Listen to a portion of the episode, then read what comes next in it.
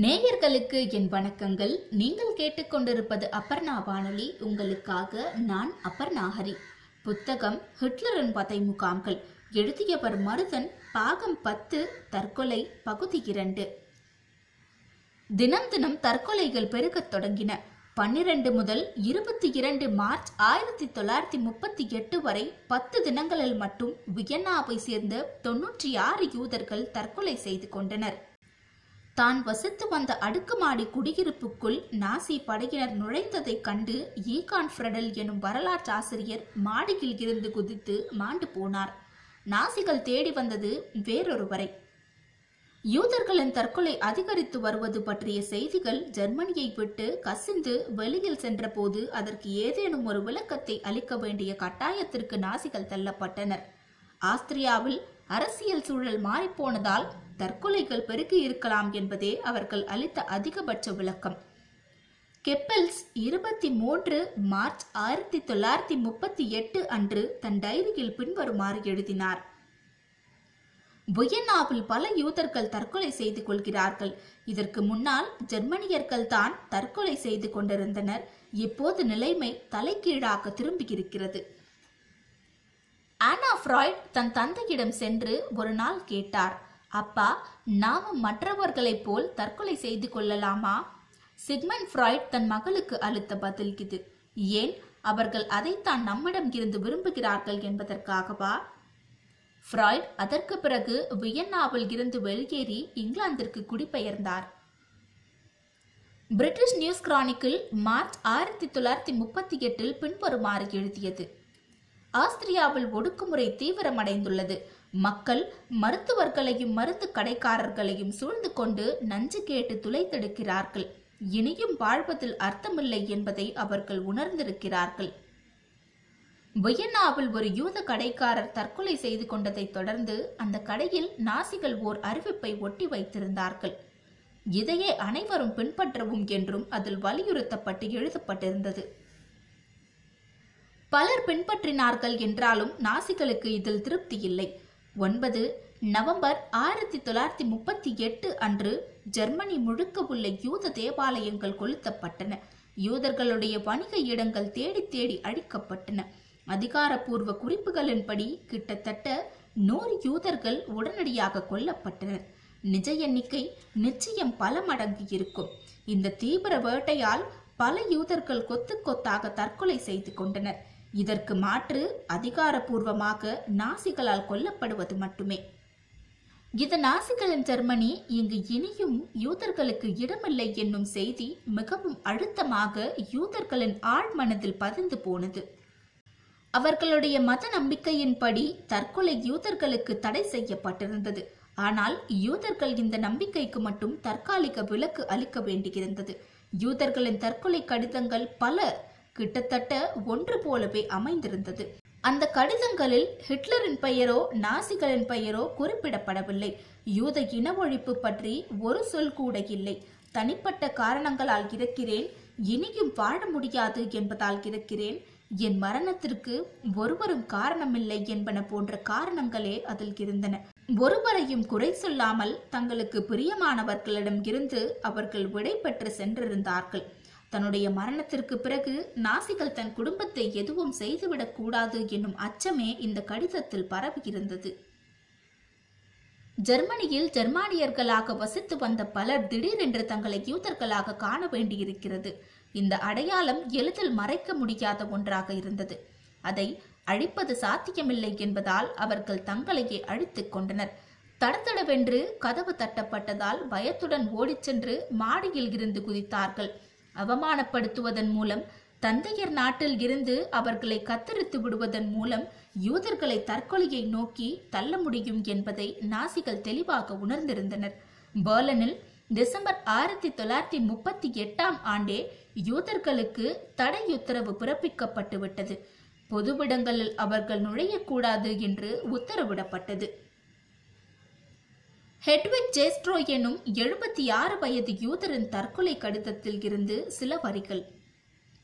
வாழ விரும்பாத ஒருவரின் உயிரை காப்பாற்றும் முயற்சியில் யாரும் ஈடுபட வேண்டாம். கடந்த நூறு ஆண்டுகளாக ஜெர்மனியில் வசித்து வந்த குடும்பத்தில் இருந்து ஒருவர் இப்போது விடை பெற்றுக் கொள்கிறார். கடந்த நாற்பத்தி மூன்று ஆண்டுகளாக நான் ஜெர்மானிய குழந்தைகளுக்கு வகுப்புகள் எடுத்து வந்திருக்கிறேன். அவர்களுடைய சிரமங்களை போக்க உதவியிருக்கிறேன். ஜெர்மனிக்காக போரிலும் அமைதி காலத்திலும் நற்செயல்கள் செய்திருக்கிறேன்.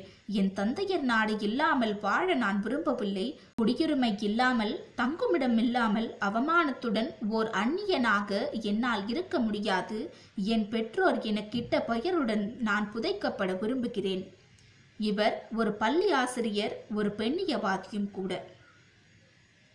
ஒரு கணக்கெடுப்பின்படி ஆயிரத்தி தொள்ளாயிரத்தி முப்பத்தி மூன்றாம் ஆண்டு ஜெர்மனியில் ஐந்து லட்சத்தி இருபத்தி ஐந்தாயிரம் யூதர்கள் இருந்தனர். மே ஆயிரத்தி தொள்ளாயிரத்தி முப்பத்தி ஒன்பதாம் ஆண்டு இந்த எண்ணிக்கை இரண்டு லட்சத்தி பத்தாயிரமாக குறைந்திருந்தது. ஜூலை ஆயிரத்தி தொள்ளாயிரத்தி முப்பத்தி மூன்று முதல் மே ஆயிரத்தி தொள்ளாயிரத்தி முப்பத்தி ஒன்பது வரை பேர்லனில் இருந்து மட்டும் சரிபாதி யூதர்கள் வெளியேறிச் சென்றனர். பணக்காரர்களையும் செல்வந்தர்களையும் நாசிகள் மிரட்டி அவர்களுடைய சொத்துக்களை பறிமுதல் செய்து கொண்டனர். நிலம் வைத்திருப்பவர்களை கட்டாயப்படுத்தி கையெழுத்து பெற்று தங்கள் பெயருக்கு அவர்கள் மாற்றிக்கொண்டனர் தப்பித்து செல்லவும் முடியாமல் சொத்தை கையளிக்கவும் முடியாமல் தவித்த பலர் தற்கொலையில் தான் தஞ்சம் அடைந்தனர். ஆயிரத்தி தொள்ளாயிரத்தி நாற்பதாம் ஆண்டு ஜெர்மனி பிரான்ஸ் மீது படையெடுத்த போது யூத தத்துவியலாளரும் கலாச்சார வரலாற்றாசிரியருமான வால்டர் பெஞ்சமின் பாரிஸில் இருந்து கிளம்பி ஸ்பெயின் வழியாக அமெரிக்காவுக்கு தப்பிச் செல்ல திட்டமிட்டார். ஆனால் போர்ட்போ எனும் ஸ்பானிஷ் எல்லையில் அவர் தடுத்து நிறுத்தப்பட்டார். மீண்டும் நாசிகளின் பிரான்சிற்கு திருப்பி அனுப்பி விடுவார்கள் என்று அஞ்சிய வால்டர் பெஞ்சமின் இருபத்தி ஆறு செப்டம்பர் ஆயிரத்தி தொள்ளாயிரத்தி நாற்பது அன்று தற்கொலை செய்து கொண்டார். வழக்கத்தை விட அதிக மார்பினை அன்றைய தினம் அவர் எடுத்துக்கொண்டார் ஜெர்மனிக்கு வெளியில் உள்ள யூதர்களை நாசிகள் சுலபமாகவே கொன்றொழித்தனர். போலந்தில் ஆயிரத்தி தொள்ளாயிரத்தி முப்பத்தி ஒன்று முதல் யூதர்களை பிடித்து வந்து மொத்தமாக சுட்டுக் கொன்றனர். சோவியத் யூனியனில் ஆயிரத்தி தொள்ளாயிரத்தி நாற்பத்தி ஒன்று மத்தியில் இருந்து வரிசையாக நிற்க வைத்து சுட்டுக் கொள்ள ஆரம்பித்தனர். ஜெர்மனியில் அக்டோபர் ஆயிரத்தி தொள்ளாயிரத்தி நாற்பத்தி ஒன்று வாக்கில் ஒரு லட்சத்தி அறுபதாயிரம் யூதர்கள் எஞ்சியிருந்தனர் அவர்களில் முப்பத்தி ஆறு புள்ளி நான்கு சதவிகிதம் பேர் அறுபது வயதிற்கு மேற்பட்டவர்கள். ஒரே ஒரு யூதர் கூட ஜெர்மனியில் இருக்கக்கூடாது என்பதே நாசிகளின் லட்சியம் என்பதால் தற்கொலை செய்து கொள்ளாதவர்களையும் தப்பிச் செல்லாதவர்களையும் தாமே அழிக்க அவர்கள் முன்வந்தனர். ஆயிரத்தி தொள்ளாயிரத்தி நாற்பத்தி இரண்டு முதல் வதை முகாம்களுக்கு அவர்கள் அனுப்பி வைக்கப்பட்டனர். வதை முகாம்கள் உருவாக்கப்பட்ட பிறகு யூதர்களின் தற்கொலைகள் நின்று போகின.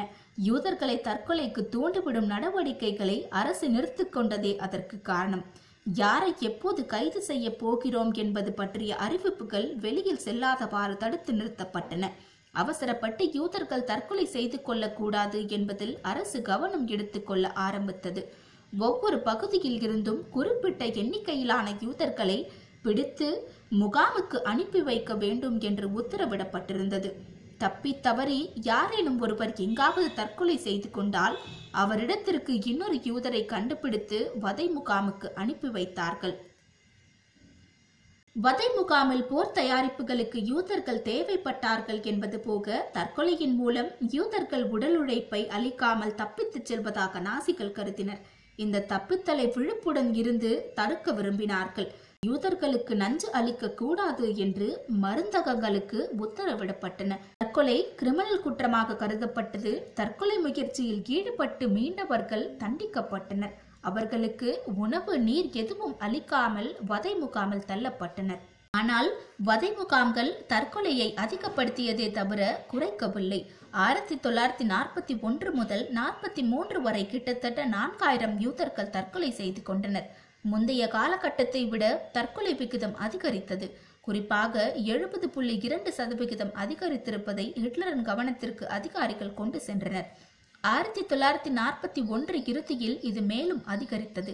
ஆயிரத்தி தொள்ளாயிரத்தி நாற்பது இறுதியில் இருந்ததை விட ஐநூற்றி பதினாறு மடங்கு அதிக தற்கொலைகள் அடுத்த ஆண்டு இறுதியில் நடைபெற்றன. வழக்கமான ஒடுக்குமுறைகளைப் போல் வதை முகாம் குறித்த அச்சமும் யூதர்களை தற்கொலைக்கு அதிகப்படியாக தள்ளுகிறது என்பதை ஹிட்லர் அரசு உணர்ந்து கொண்டது. ஆயிரத்தி தொள்ளாயிரத்தி நாற்பத்தி இரண்டு நாற்பத்தி மூன்று ஆகிய இரண்டு ஆண்டுகளில் மட்டும் இறந்து போன யூதர்களில் நால்வரில் ஒருவர் தற்கொலை செய்து கொண்டார். இத்துடன் இந்த பாகம் நிறைவு பெறுகிறது மீண்டும் அடுத்த பாகத்தில் உங்களை சந்திக்கும் வரை உங்களிடம் இருந்து விடைபெறுவது நான் உங்கள் அப்பர்ணாகரி நன்றி வணக்கம்.